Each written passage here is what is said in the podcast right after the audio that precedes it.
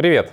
Ты на канале IT-школы Teach Me Skills, и я ведущий рубрики «Натив» Илья Рублевский. Сегодня вечером будем говорить об IT и не только. А возвращаемся к приятной рубрике, снабжаем максимальной полезностью. Сегодня мы продолжаем разбор вопросов собеседования по такому языку программирования, как Java. Когда-то мы снимали первый ролик, здесь появится к нему отсылочка.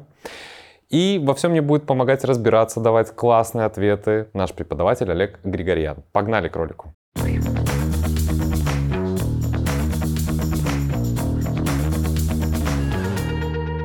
Кажется, совсем недавно мы здесь виделись на этом поле. Я тебя рад еще раз видеть у нас в гостях, Олег. А, спасибо, что пришел. А, вот, собственно, недавно мы с тобой обсуждали, что же такое за язык программирования Java. Сегодня нам предстоит ответить на вопросы собеседований. Ты мне, конечно же, в этом поможешь. Прежде чем мы начнем, я тебе задам такой первый вопрос. А насколько, в принципе, разработчику важно, нужно ходить на собеседование? Мне сложно что-то сказать из своей практики.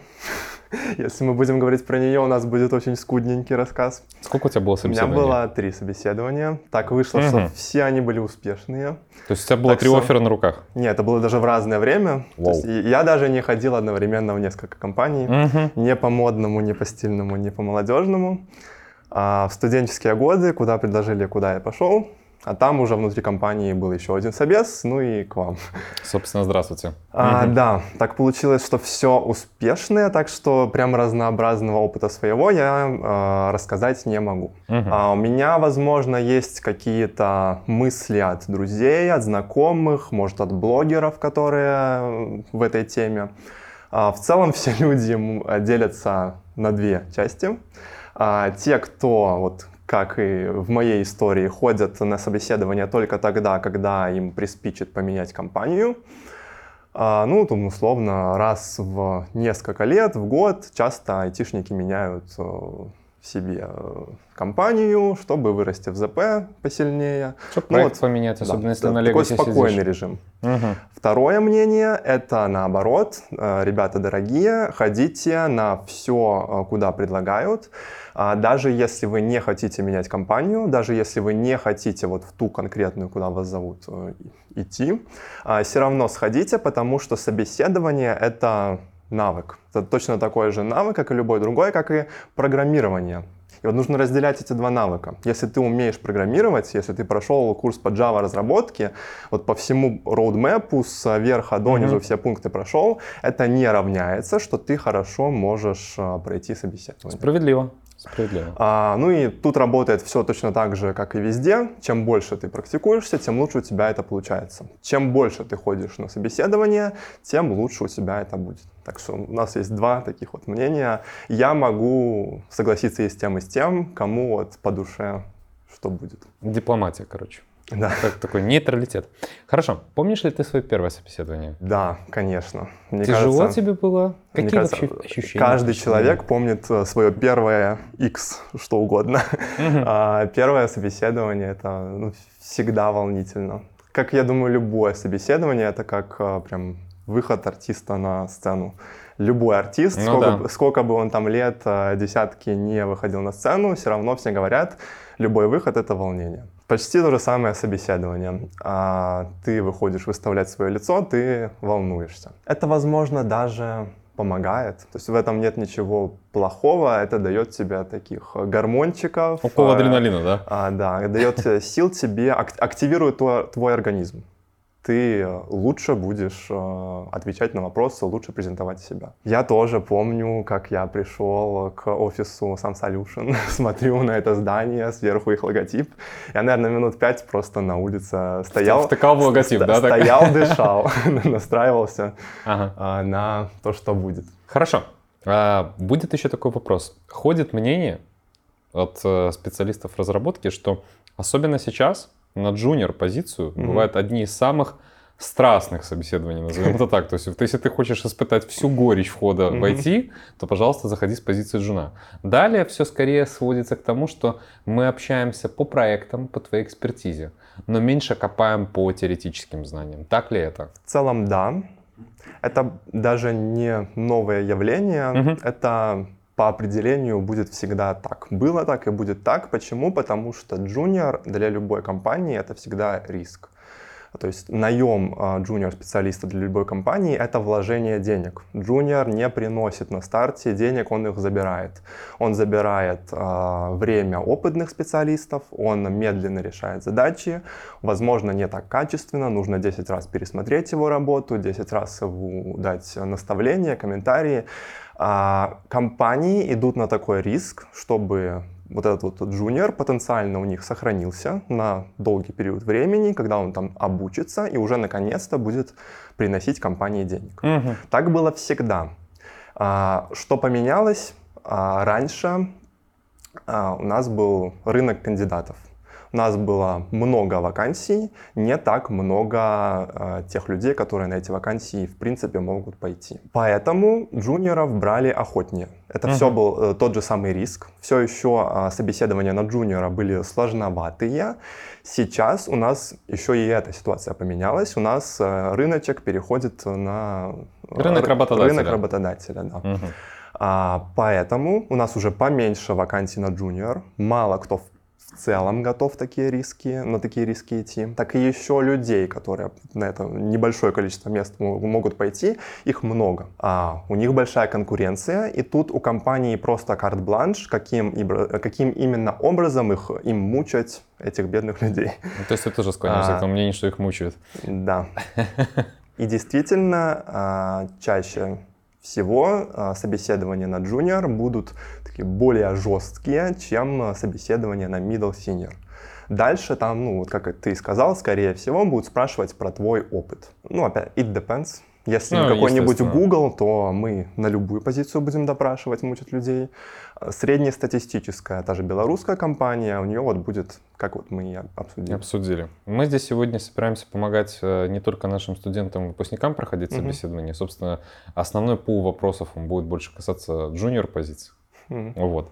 А, поэтому, коллега, с учетом того, что ты э, максимально хорошо подготовлен, э, я максимально хорошо обеспечен вопросами, от меня будет очень короткий вопрос, mm-hmm. от тебя классный ответ, который потом вот можно прям брать и использовать на собеседовании. Договорились. Погнали.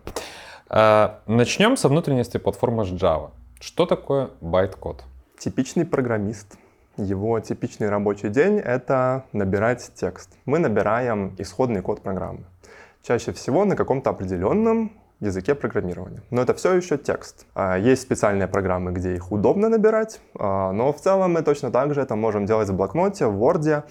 А, это обычный текст. Языки программирования делаются так, чтобы этот текст получался понятен людям чтобы людям было удобно его считывать, просматривать, воспринимать. Угу. Мы можем открыть хорошо написанный код, там будет практически английский текст, ну, условный, с некоторыми нюансиками. Так вот, то, что удобно воспринимать человеку, совершенно неудобно воспринимать э, железяки. Наша конечная точка, к которой мы движемся, чтобы наш компьютер, наш процессор, мозг компьютера, выполнил те действия, которые мы от него хотим.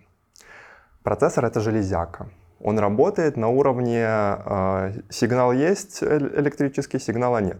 Ну, для нас это нолики и единички. Процессор принимает на вход э, множество ноликов и единичек, определенные, структурированные, а на выходе делает какую-то полезную работу. Так вот, наша текстовая программа, понятная человеку, должна перевестись в некоторый машинный код, последовательность ноликов и единичек, которая понятна процессору будет. Вот этот вот процесс перевода из одного в другое называется компиляция. Тут мы напарываемся на такие сложности э, современного мира, что у нас конкуренция есть. У нас есть множество процессоров. Что нам тут важно, это архитектура процессора. А, ну, может даже на слуху Два основные. Ryzen, x64 Intel, да. и ARM. А, угу.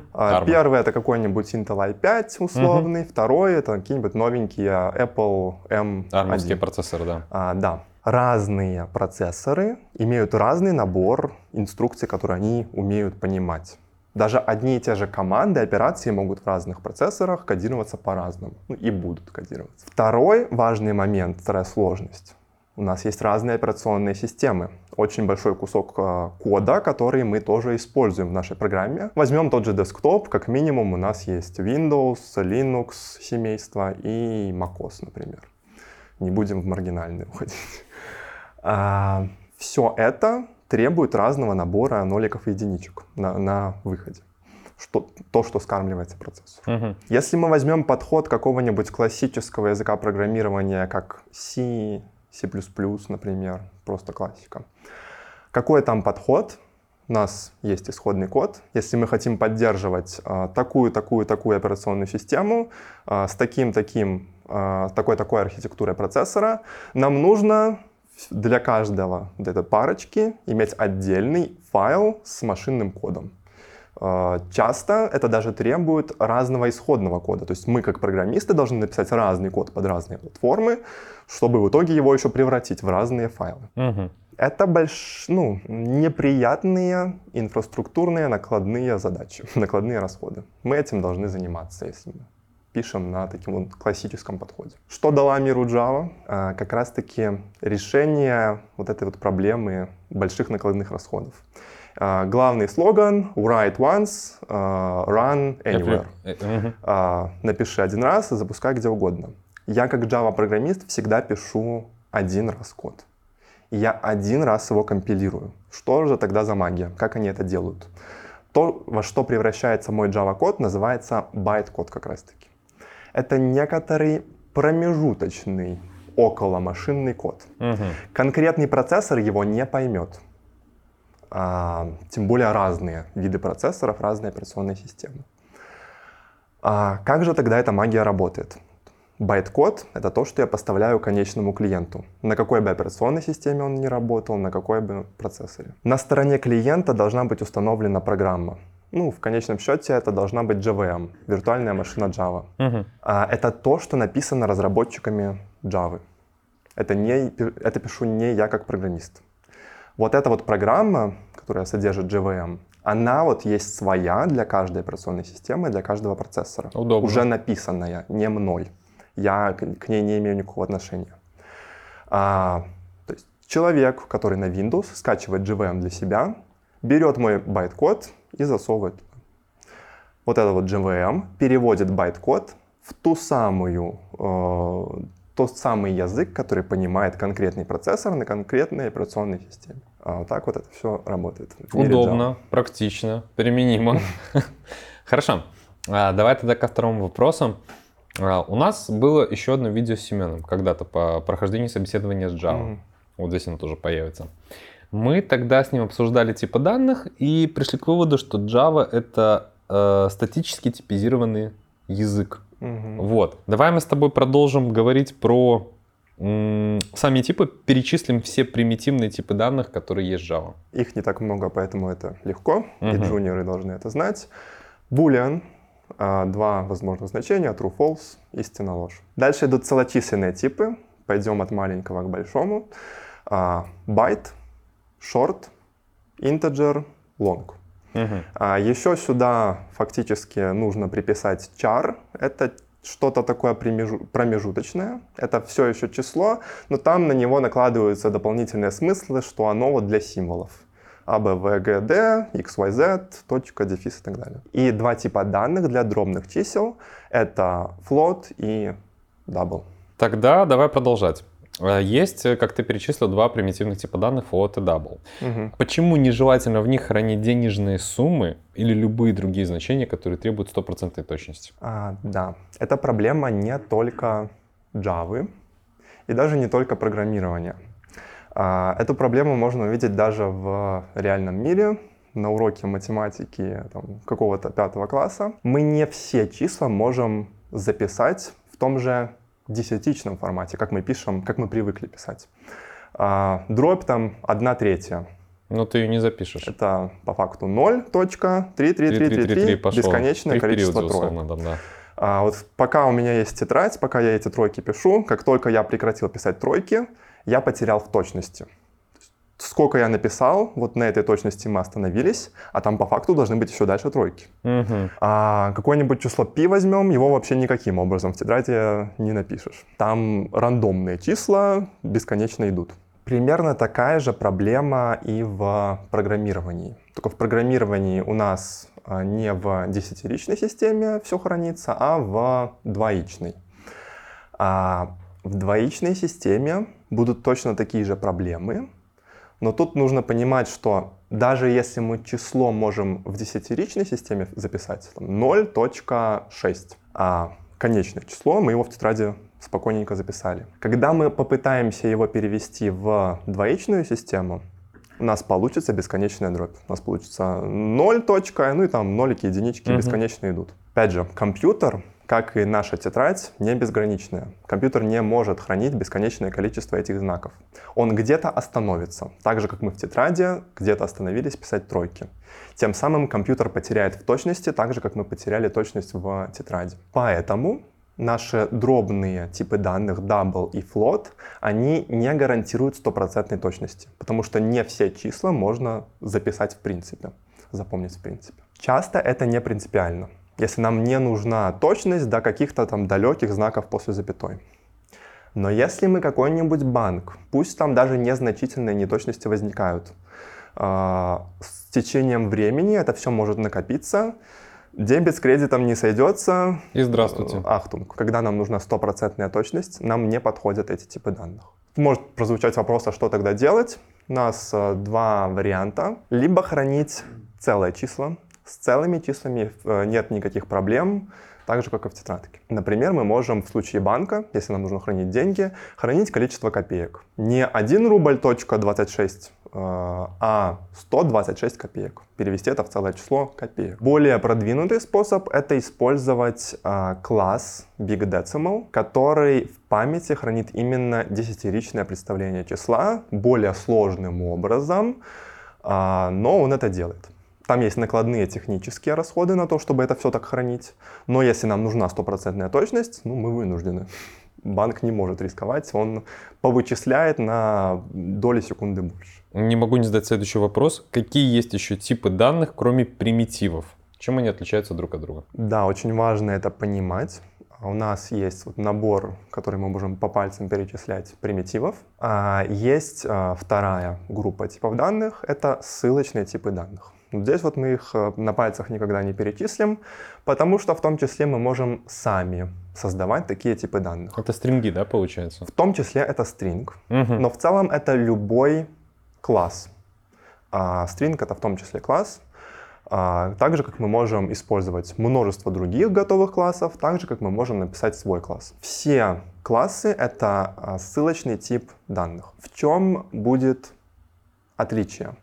Отличие будет в том, как хранятся примитивы, как хранятся ссылочные типы данных. Это тоже очень важно понимать, потому что иначе наша программа превращается в магию. Я как разработчик не понимаю, почему происходят те или иные действия.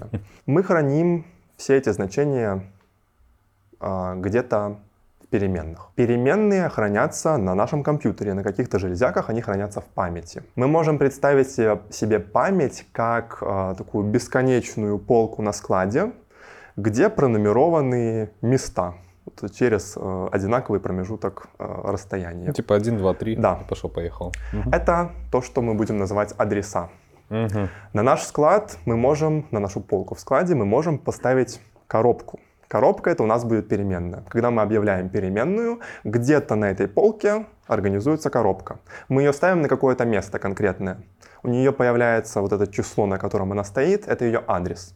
Она может занимать там несколько мест, но вот первое число, которое она занимает, это ее адрес. А примитивы в этой коробке хранят само значение. А если это integer, то это будет какое-то число. А если это boolean, то это будет закодированный true или false. false. Вот эта вот угу. коробка будет хранить именно значение. А что хранят ссылочные типы данных? Мы все еще объявляем переменную. У нас все еще на нашей полке ставится коробка. Только теперь эта коробка, у нее тоже есть свой адрес, но она хранит не само значение, а, вот, как ты сказал, строки нашего стринга, а хранит адрес, другой, тоже число. Адрес это число, это номерок, э, на котором стоит коробка. Что это за адрес? Это адрес где-то дальше в памяти, где на самом деле хранится, будет храниться данные по этой строке. Если у нас строка «Привет», то символы P, R, I и так далее будут храниться где-то вот по этому адресу.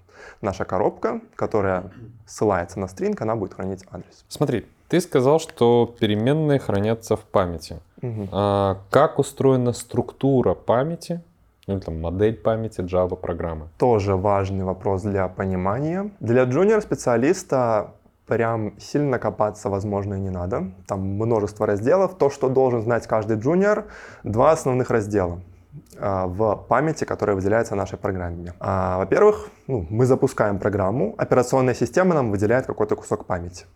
Этот кусок мы можем вот разделить на некоторые части. Эти части будут хранить разные вещи. Вот две части, про которые я говорю, это стек, первая так называется, вторая куча.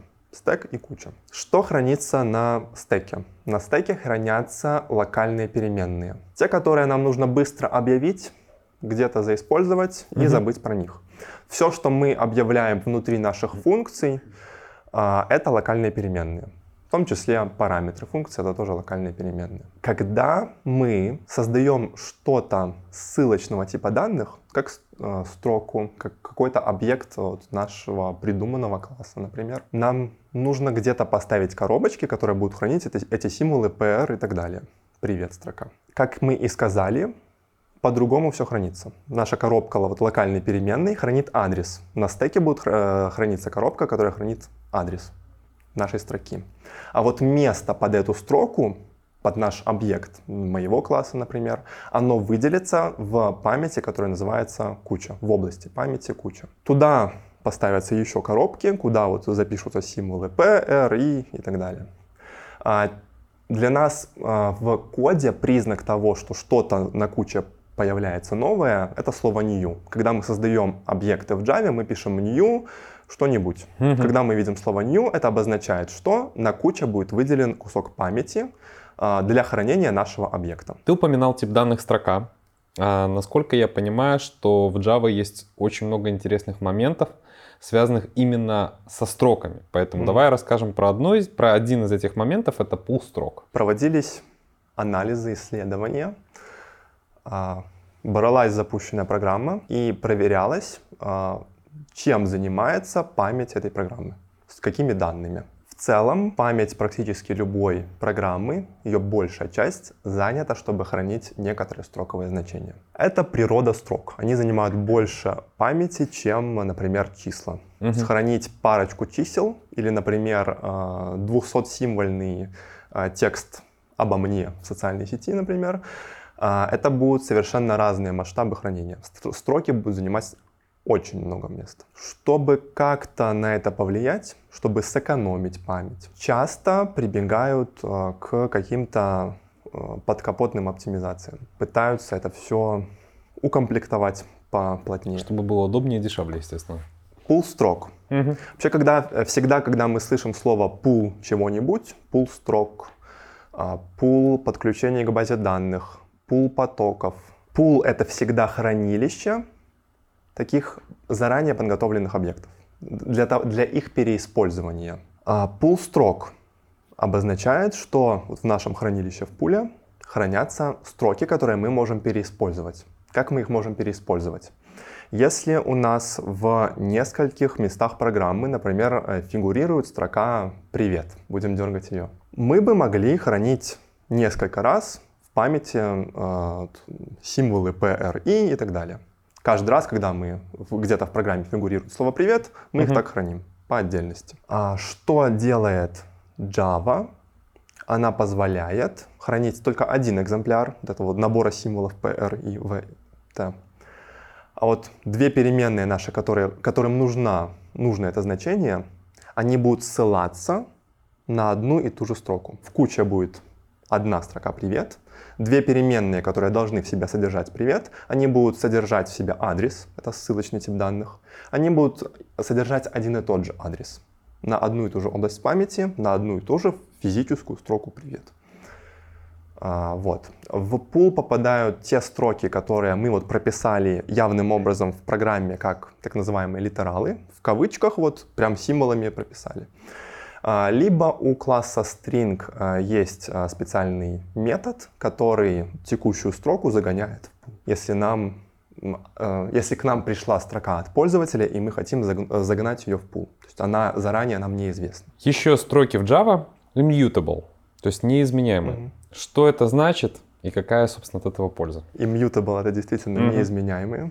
Отсюда можно сделать вывод, что если у нас в памяти хранится объект э, типа данных string, наша любимая строка «Привет», мы как бы сильно не хотели, например, заменить какой-то символ в ней, доклеить к ней что-нибудь в конец, мы это не сможем сделать. У нас э, как лежало «Привет» изначально, все, оно там зафиксировалось, больше оно никогда изменя... изменено не может быть. Это и значит слово immutable. Тут нужно еще не путать с ключевым словом final в Java. Казалось бы, и то, и то про неизменяемость. Слово final мы представляем, ну, я буду говорить про переменные. Вот мы при, при, при объявлении переменной можем указать, что она final. Что это будет значить? Что мы не сможем переприсвоить новое значение в переменную.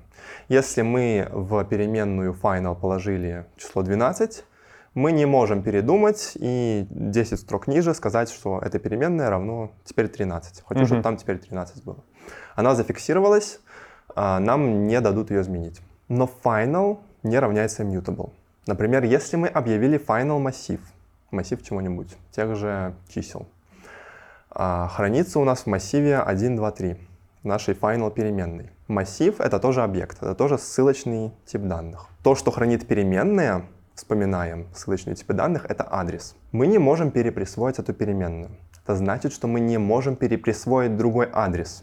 Мы не можем создать новый массив и подменить адрес. Угу. Но то, что лежит по этому адресу, пожалуйста, сходи, достань тот самый массив, его мы менять можем всегда. То есть массив мы не можем сделать то, что называется immutable. Сам объект массива мы всегда можем изменить, даже если переменная final. У строк ситуация наоборот. Как бы мы не хотели, то, что лежит вот в куче, даже если мы, у нас переменная не final, адрес мы можем поменять, но как бы мы не хотели перейти по этому адресу и поменять что-то там, тут мы уже не сможем. Нас ограничивают. А, а зачем все так придумано? Зачем? А, почему бы не сделать все изменяемое также вроде проще? Мы придумываем какие-то новые концепции. Это позволяет как раз-таки делать оптимизации, Полустрок без этого невозможен. Когда мы в двух э, местах программы объявили строку «Привет», наш механизм оптимизации работает так, что в куче лежит один и тот же, одна и та же строка, адрес один и тот же. А если бы мы могли изменить от первой переменной эту строку, она бы изменилась тогда и во второй. А вторая этого не хочет, она этого не ожидает. То, что строка неизменяемая, позволяет нам организовать полстроку две переменные ссылаются на одну и ту же область mm-hmm. памяти, она не может быть изменена. Ее никто не может испортить. Ожидаемое поведение. Вторая причина — это очень полезно для многопоточности. Очень интересно. Java тема. — это классика многопоточности. Mm-hmm. А, очень сложная тема. А, если туда закапываться, там очень много сложных нюансов. Поэтому, если мы как-то можем упростить всю эту задачу работы с многопоточностью, нам желательно бы это сделать. Проблемы там возникают тогда, когда данные изменяемые. Когда мы из нескольких потоков можем изменить один и тот же кусок данных. Тогда два потока могут конфликтовать между собой. Когда данные в целом невозможно изменить, сколько бы, э, сколько бы потоков не работало с этими данными, они всегда, они никак не могут испортить жизнь друг другу. Можно спать Это спокойно. всегда ожидаемое поведение, угу. опять же. Также это про безопасность. Ладно, если мы строку передаем в какой-то, работаем с ней в нашем коде, где мы знаем все, что мы написали сами. А вот если мы строку передали в какую-то внешнюю библиотеку, которую мы подключили в наш проект. Мы особо не знаем, что там внутри этой библиотеки, но нам нужно передать туда строку. С неизменяемыми строками мы будем точно знать, что наши данные, как бы эта библиотека не хотела, она изменить не сможет. Это, опять же, прогнозируемое поведение. Мы всегда знаем, что ожидать от программы, что наши строки всегда, какие были в начале, такие и останутся. И это позволяет делать и другие оптимизации, например, а, есть механизм хэш-кода у объектов. Глубоко сюда копать не будем, но, например, у строки, так как она неизменяемая, этот хэш-код может быть вычислен на старте и переиспользоваться. Нам не нужно при каждом э, вызове строка.хэшкод, дай мне свой хэшкод, нам не нужно всегда пересчитывать это значение. Оно всегда стабильное, оно не изменяется, потому что сама строка не изменяется. От хранения данных давай перейдем э, к действиям, которые мы можем с этими данными производить. А, Код выделяют в отдельные функции. Что входит в сигнатуру Java функции и что вообще такое сигнатура? Сигнатура функции — это ее шапочка, это ее лицо. Классно. Как, э, чаще всего, когда мы объявляем функцию, чаще всего мы э, привычно сигнатуру всю пишем первой строкой. А что в нее входит, давайте сначала скажу, а потом зачем нам нужно вообще разделять и что это такое. В первой строке нашей функции объявления мы пишем ее название. Мы пишем список параметров. Это, что нам важно, их типы данных, Мгм. их очередность. Мы пишем, что возвращает эта функция, какой тип данных возвращает эта функция. Особенная штучка в Java, то, чего больше, наверное, нигде нет, или практически нигде нет, а, секция throws. Какие ошибки, какие исключения могут а, возникать внутри этой функции. Throws и э, перечисление всех исключений, проверяемых желательных исключений, которые выкидывает эта функция. И можно еще сюда внести модификатор доступа. Вот public, там private, package private, protected, это тоже можно внести в сигнатуру. Это формально, вот списочек того, что входит в сигнатуру. Зачем нам нужно это выделять? Для чего нам выделяется это понятие? Как мы можем его использовать? Это все те данные, которые нужны для вызывающего кода. Мы пишем функцию, чтобы ее где-то вызывали. Желательно там много раз переиспользовали. Для вызывающей стороны важен именно вот этот список. Какое там название, что в эту функцию передать, что от нее ждать. Что у нас осталось от функции? Что в функции есть, кроме сигнатуры тогда? Мы не перечислили только тело. Вот мы написали вот эту шапочку, лицо функции, открыли а, фигурные кавычки и пишем сам код. То, что выполняет эта функция, ту полезную работу. Это называется тело функции. Тело функции не входит в сигнатуру. Какие смыслы в это вкладываются, зачем нам нужно понимать это разделение? Как я и сказал, для вызывающей стороны важна только сигнатура. Абсолютно не важно для вызывающей стороны, что находится в теле функции, потому что вызывающая сторона к этому никак не привязывается. Из этого следует, что мы можем изменять. Вот с с развитием проекта у нас всегда дополняются какие-то задачи, которые должна реш- должен решать наш код. Какие-то баги у нас находятся, нам нужно что-то исправить. Мгм. Мы можем спокойно изменять тело функции и не ломать существующий код, который вызывает эту функцию, потому что вызывающий код не привязан к телу. Мгм. А вот если мы изменим что-то из сигнатуры, например, название, список параметров, их типы данных, что возвращает функцию, вот все, что мы перечисляли из сигнатуры, если мы хоть что-то в процессе развития нашего э, приложения изменим, мы сразу поломаем существующий код. Потому что те, кто вызывают эту функцию, они полагаются на то, что у нее вот такое вот старое название, которое было раньше, что у нее вот такой вот старый набор параметров, который был раньше. И вот если мы что-то изменяем из сигнатуры, нам нужно пробежаться по всему коду и это все исправлять. А если у нас вообще есть доступ к этому коду? А если это какая-то библиотека, если мы разработчики библиотеки и отдаем этот код другим людям, мы даже не знаем, как они используют наши функции. То есть там это вообще очень плохо делать вот то, что называется breaking changes, ломающие Мгм. изменения. Вот для этого желательно понимать разницу сигнатуры и тела функций. Мы с тобой, наверное, даже в первом ролике это обсуждали. Java — это классический ООП язык. М, Сегодня ты тоже озвучил такие понятия, как класс и объект. Давай так, что это такое, в чем разница? Базовое понятие ОП. В самом ОП есть слово объект. Ну да. А ну начнем мы с а, классов. В прошлом видео мы обсуждали, что такое тип данных. Мы в итоге сошлись к тому, что тип данных а, это множество значений, которые может храниться, и множество операций, которые мы можем над этими значениями делать. Например, для integer типа это числа 1, 2, 3, 4, 5, минус 1, 2, 3, 4, 5, операции там плюс, минус, делить и так далее. Набор значений, набор операторов. Класс — это кастомный, можно сказать, тип данных. Когда мы объявляем класс, мы объявляем свой тип данных и объявляем свой набор действий, которые мы можем над этими данными делать. Мгм. Данные — это то, что называется поля класса, fields. А действия — это функции, которые мы объявляем внутри класса. Они называются методами. Вот у нас есть данные, у нас есть а, действия. Класс позволяет это вместе объединить. Удобно. С этими данными Удобно. мы можем делать ровно вот эти действия. Это свойство, что мы берем данные и операции, объединяем их в одну сущность, в класс, а, мы называем его инкапсуляция. Это один из... Э, принципов ООП, да? Точно. Ну, вот. Э, это один из э, принципов ООП. Объект же — это как раз-таки значение этого типа данных. Как у нас есть тип данных integer, его значение — это, например, 2. Вот у нас есть какой-то наш кастомный класс, который мы обозвали person. Мы его сами создали, это какая-то информация о человеке, его там имя и фамилия два поля. Объект — это будет одно из значений этого типа данных. Я могу создать объект Олег Григорьян. Первый объект. Я могу создать объект Иван Иванов. Это второй объект. Столько, я могу создать столько объектов, сколько я хочу. Это все будут значения этого типа данных. Поговорим про обработку ошибок. Зачитаем. Mm-hmm. Все ошибочные ситуации в Java складываются в одну иерархию наследования. Mm-hmm. В чем разница классов error и exception? Правильно сказал.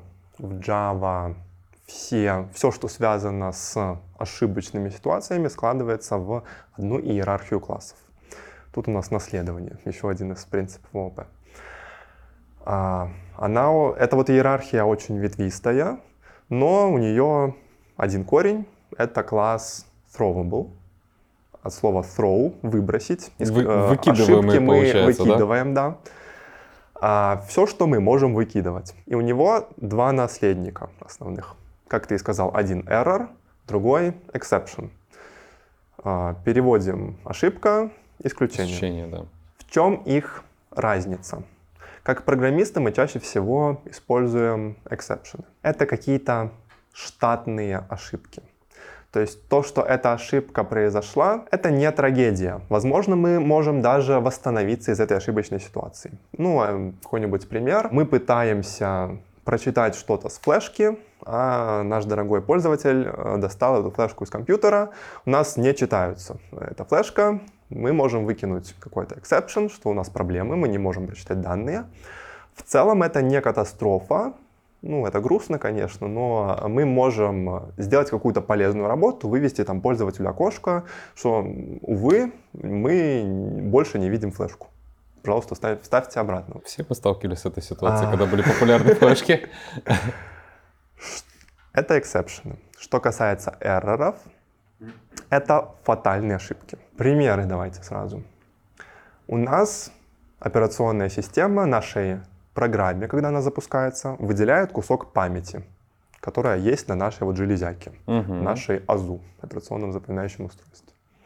Этот кусок памяти не безграничный. Мы можем его полностью заполнить. Увы и ах, если мы его полностью заполнили, довольно сложно продолжать дальше вести какую-то работу. Синий, синий экран смерти появляется или нет? Ну, не все так плохо. Если бы мы писали драйверы на каком-нибудь C, возможно. А на Java сложно, мне кажется, синий экран смерти встретить. Ну, можно попытаться. А, так вот, если у нас кончилась память, дальнейшая работа нашей программы в целом не имеет смысла. Мы вряд ли что-то в принципе полезное сможем сделать, что-то осмысленное.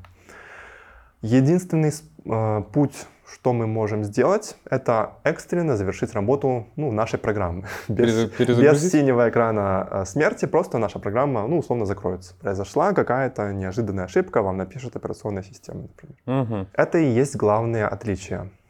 Э, эрроры — это невосстанавливаемые ошибочные ситуации. Чаще всего мы не хотим их отлавливать и писать какой-то дополнительный код э, обработки, выхода из ситуации. Эксепшены — это то, что мы потенциально можем захотеть э, восстановить, выйти из ситуации. Не обязательно мы это хотим, но у нас есть такая возможность, есть такой выбор. Право выбора. А, чаще всего эрроры а, мы сами свои не придумываем. Если эксепшены мы можем придумать свою какую-то ошибочную ситуацию, например, мы пишем тот же банк, у нас может не пройти финансовая транзакция, у человека недостаточно средств.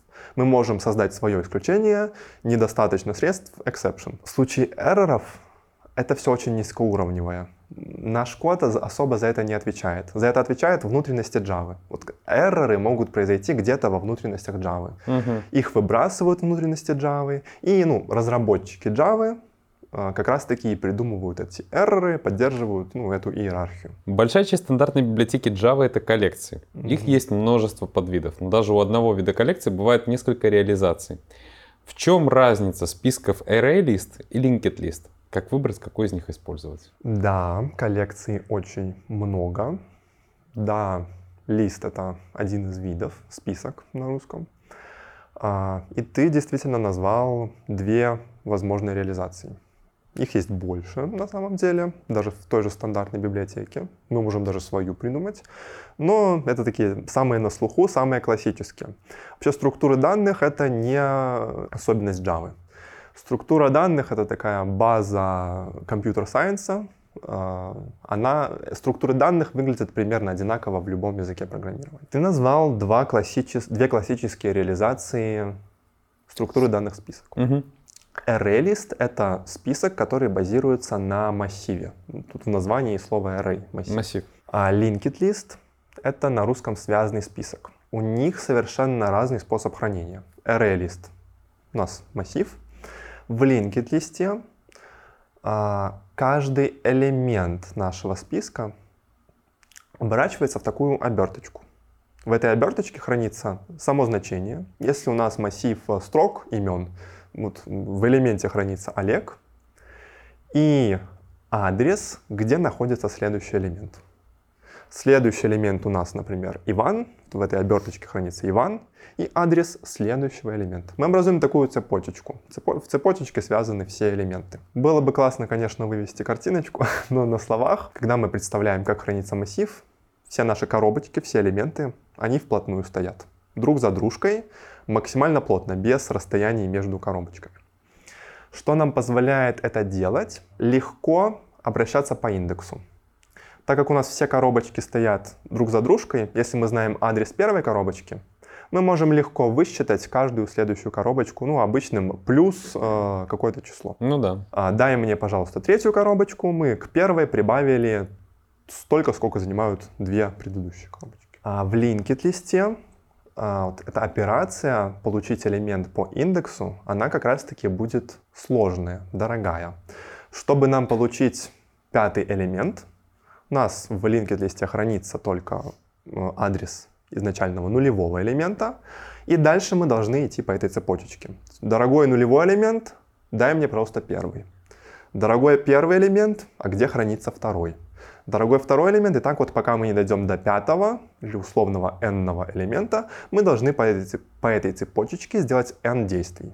В случае массива это мгновенная операция. Это первое главное отличие. А, доступ к данным по индексу. ArrayList мгновенно, а linked list столько, сколько у нас элементов, а, такая и будет сложность. Чуть-чуть наоборот ситуация, когда нам нужно добавить, например, новый элемент в конец. А, так как массив хранит все данные вплотную, он не терпит, чтобы между элементами было расстояние, после массива может стать уже какой-то другой кусок данных, какие-то другие переменные, другие данные.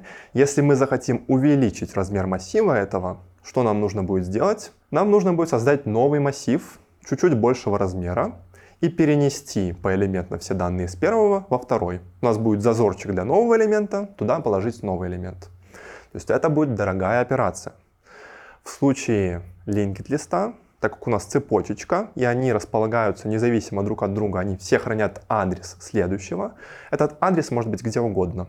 Мы где угодно в памяти создаем новый элемент и просто записываем его адрес в последний вот узелочек этой цепочки. Это будет дешевая операция. Она не требует, вот, чтобы мы все эти элементы заново куда-то перезаписывали. Угу. Это в теории. Можно разобрать еще другие операции, как там удаляется, как там э, обновляются элементы. Мы не будем прям глубоко лезть. Это все вот можно в голове попредставлять. И в теории все звучит именно так. Вот э, если бы я пришел в универ сдавать экзамен, я бы говорил вот это вот академически. ArrayList в Java очень оптимизирован. А, вообще там лежит внутри массив, там очень они сильно оптимизировали работу с массивом. Uh-huh. Это вот перекладывание элементов с одного массива в новый, оно очень быстро в Java идет, потому что они специально это все настроили так. И вот как раз таки, казалось бы, А, академически можно было бы сказать, что если мы хотим добавлять часто новые элементы, используем linked list. По факту а, общая рекомендация для Java всегда использую ArrayList. Такая маленькая хитрость. 99% случаев ты не ошибешься. О, Java 8 добавили крупную языковую возможность — лямбды. Это сильно повлияло на то, как выглядит современный Java код. Что такое? Где используется? Все время до мы пока говорили про такие приземленные вещи, что в наших а, переменных мы храним какие-то данные, там числа, строки. Очень приземленные вещи. В функции там, функции передаем вот тоже числа, строки, данные. Иногда то, что мы хотим хранить, то, чем мы хотим параметризовать функцию, чтобы она по-разному работала, это не данные, а какое-то поведение Дам тебе какой-нибудь пример. У нас есть функция сортировки элементов какой-то коллекции. У нас есть э, список имен, Олег, Петя, Маша, Вася. Мы хотим его по алфавиту просортировать. Есть много алгоритмов сортировки. Какой-то мы, например, выбрали, его реализовали. Обязательная часть любого алгоритма сортировки — это нам нужно сравнить два конкретных элемента. Вот у нас есть Олег, у нас есть Петя. Нам нужно сказать, кто из них больше, кто из них меньше. Угу. В случае строк это мы можем сделать, например, э, как в словаре. Называется лексикографически ну, по алфавиту, по первым буквам, вот, где там первое расхождение будет, вот мы так и выставим. Мы написали вот такую функцию для сортировки строк. А теперь у нас коллекция чисел. Алгоритм, например, мы выбрали тот же. Там большая часть кода будет точно такая же. То, что будет отличаться в сортировке Маш и Петь с сортировкой э, ноликов и единичек, что тут, когда вот мы сравниваем два каких-то предмета, мы сравниваем два числа, 13 и 17. Например, мы хотим сравнить их э, просто по возрастанию какой из них больше. Так вот, в каком-то простейшем варианте мы можем написать 10 э, функций сортировки для каждого типа данных, которые мы хотим сортировать. Но в них будет повторяться вот 95% кода. А вообще любое дублирование кода — это плохо. Главный принцип э, любого программирования — don't repeat yourself. Это то, почему в принципе существуют функции. Чтобы мы повторяющийся код запихнули э, в какую-то мы ему дали название и переиспользовали его где-то только возможно. А тут мы повторяемся.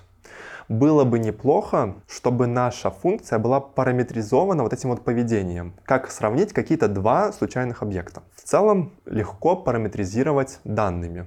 Ну, у нас есть функция, которая выводит «Привет, мой дорогой имя», Имя — это наш параметр. Мы можем туда передать Маша, Олег, Петя. В зависимости от того, что мы туда передали, какую строку, будет э, меняться то, что в итоге делает эта функция. Данными э, параметризовать вот легко представить в голове. А тут же нам нужно параметризовать именно действие. Мы это могли бы сделать и до 8 Java. А мы бы это могли сделать в любом ООП языке программирования, вот на чистом ООП. Есть так называемые э, Django 4 э, шаблоны программирования. Один из них это шаблон стратегия. Это как раз таки про вот это вот. Когда нам какое-то поведение, не данные, а поведение, нужно сохранить в переменную, передать в функцию, возвратить из функции. То есть работать с поведением как с переменными. А как это в классическом вот этом вот шаблоне реализуется? Мы объявляем интерфейс, например, которого какой-то один метод, сравнить два объекта. Это вот тот кусочек, который мы хотим параметризовать. Интерфейс, которого название, метод с названием «сравнить» и два параметра. А на выходе вот результат, больше, там, меньше, либо равно. А мы можем, раз это интерфейс, мы можем объявить переменную этого интерфейса, принять параметры, вернуть из метода, вот все что угодно.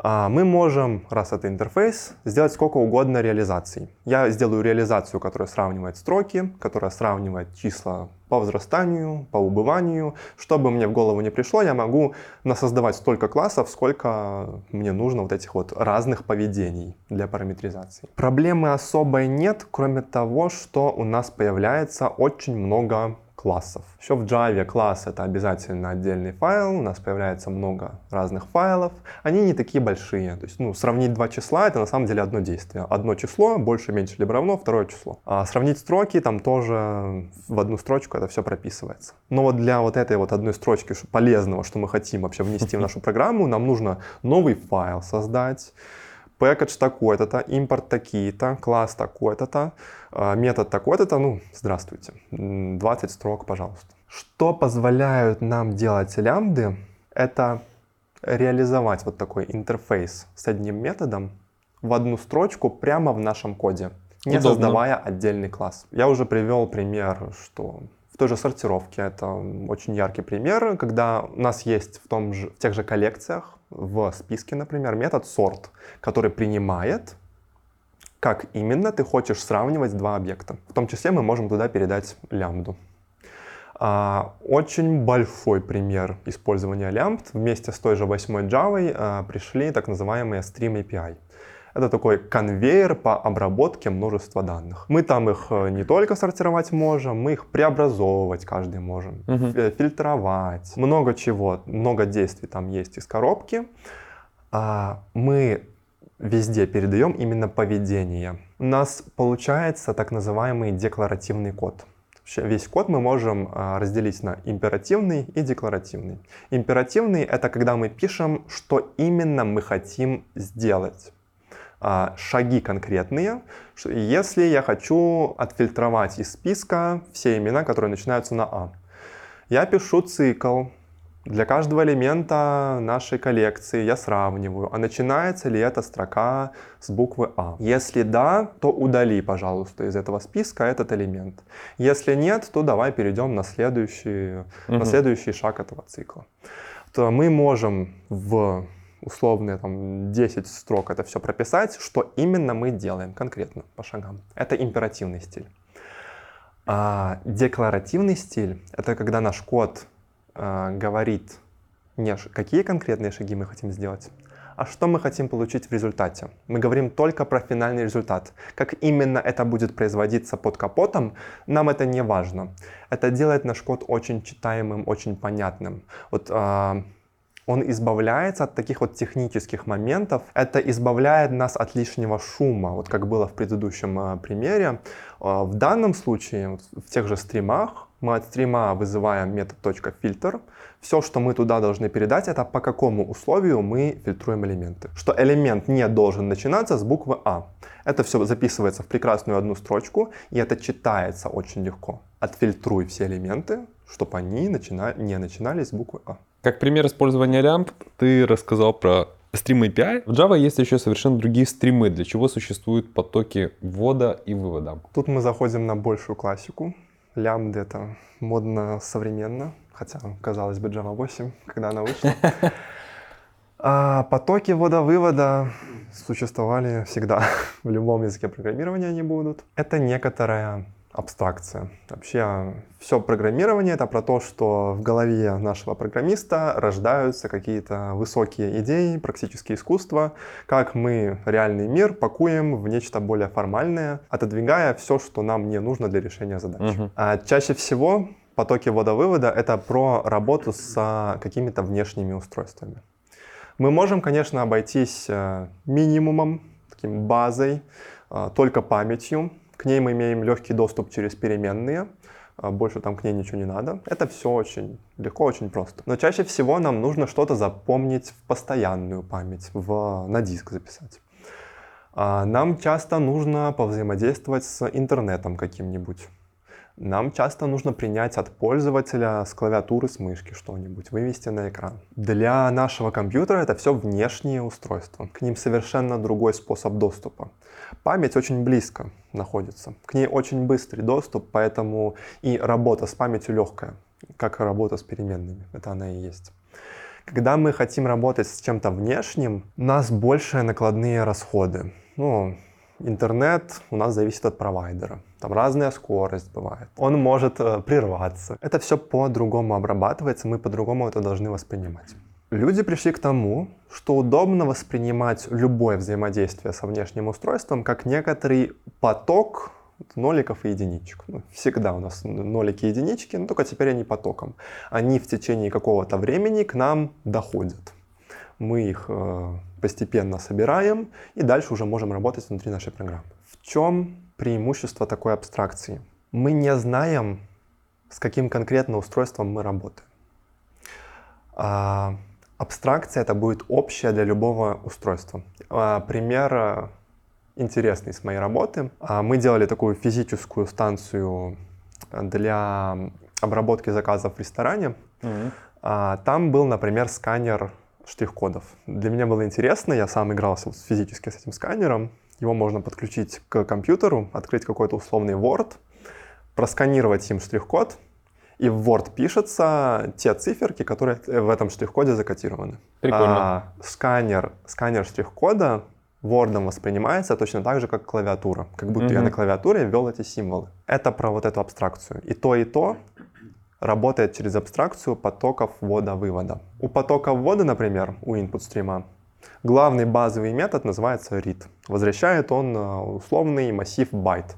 Что это за байты? Откуда они там пришли? Нам не важно. Нам какое-то внешнее устройство передало массив байт. Мы там их можем уже в какие-то символы переделать, в картинки, еще во что-нибудь, как бы мы их не интерпретировали. Но любое устройство нам пошлет так или иначе байты. Угу. Поток вывода, output stream, наоборот, имеет э, главный метод write и принимает, уже не отдает, а принимает массив байт мы куда-то со своей программы какие-то данные, какой-то массив байт хотим отправить на монитор, на принтер. И туда, и туда, и туда мы будем отправлять просто массив байт. И уже это устройство будет интерпретировать, что значит эти байты. Это и есть поток ввода-вывода. Оно именно для этого и надо. Чтобы абстрагироваться, с кем именно мы работаем. Мы работаем с каким-то потоком бинарных данных. Есть еще параллельные вселенные для большего удобства reader и writer.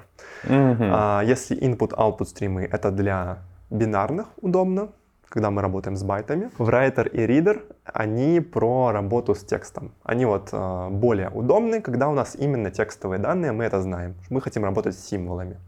А, Б, В, Г, Д, X, Y, Z, дефис, тире, точка. Браво! Я точно могу сказать, что, коллега, у вас стоит учиться. Не зря вы носите черный пояс. Вот, сделаем такую отсылку, да. Все по делу, э, все очень классно, все доступно. И как я тебе сказал в перерывах, это звучит настолько академично, что хочется просто слушать как песню. Олег, спасибо огромное. Тебе спасибо. Ну что ж, я надеюсь, что после этого ролика собеседование вам станет проходить в разы интереснее и легче. Подписывайтесь на наш канал, оставляйте свои лайки, комментарии, и мы еще увидимся. Пока!